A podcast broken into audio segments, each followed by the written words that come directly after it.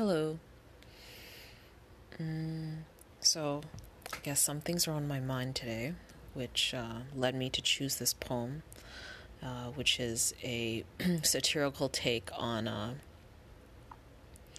um, you know, how much how much the government knows or thinks they know about us, and it's a, uh, old-fashioned. Um, it's an old poem by Auden.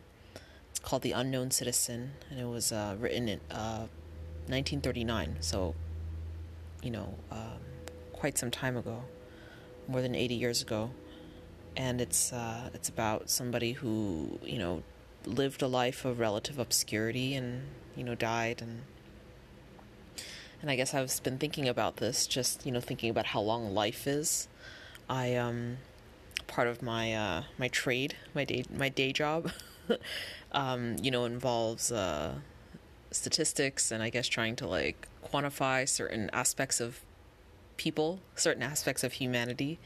Um, and uh, you know, some of these statistical models are pretty obtuse, and uh, very occasionally, you know, as I'm looking for, you know, obtuse models, I um I stumble across like you know the biographies of the people who, you know, came up with them, and um, yeah, many of them like you know you read their kind of life story and their obituaries, and many of them lived very very um, ordinary sounding lives, but they uh, they had impacts on uh, you know sort of different spheres of science that unless you were really plugged into, you would have no idea. So I don't know. I'm hoping that the unknown citizen that um, that W. H. Auden describes uh, also led such an extraordinary life, and uh, you kind of had to be there to see it.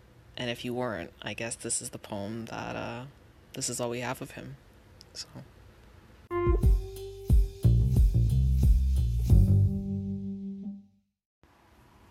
The Unknown Citizen to JS07M378, this marble monument is erected by the state.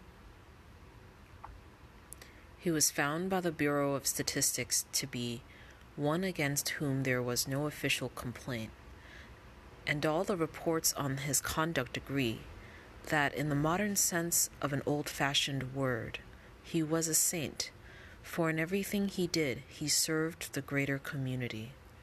Except for the war till the day he retired, he worked in a factory and never got fired, but satisfied his employers, Fudge Motors Inc.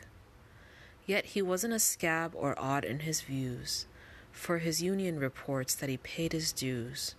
Our report on his union shows it was sound, and our social psychology workers found that he was popular with his mates and liked to drink. The press are convinced that he bought a paper every day and that his reactions to advertisements were normal in every way. Policies taken out in his name prove that he was f- fully insured, and his health card shows he was once in hospital but left it cured.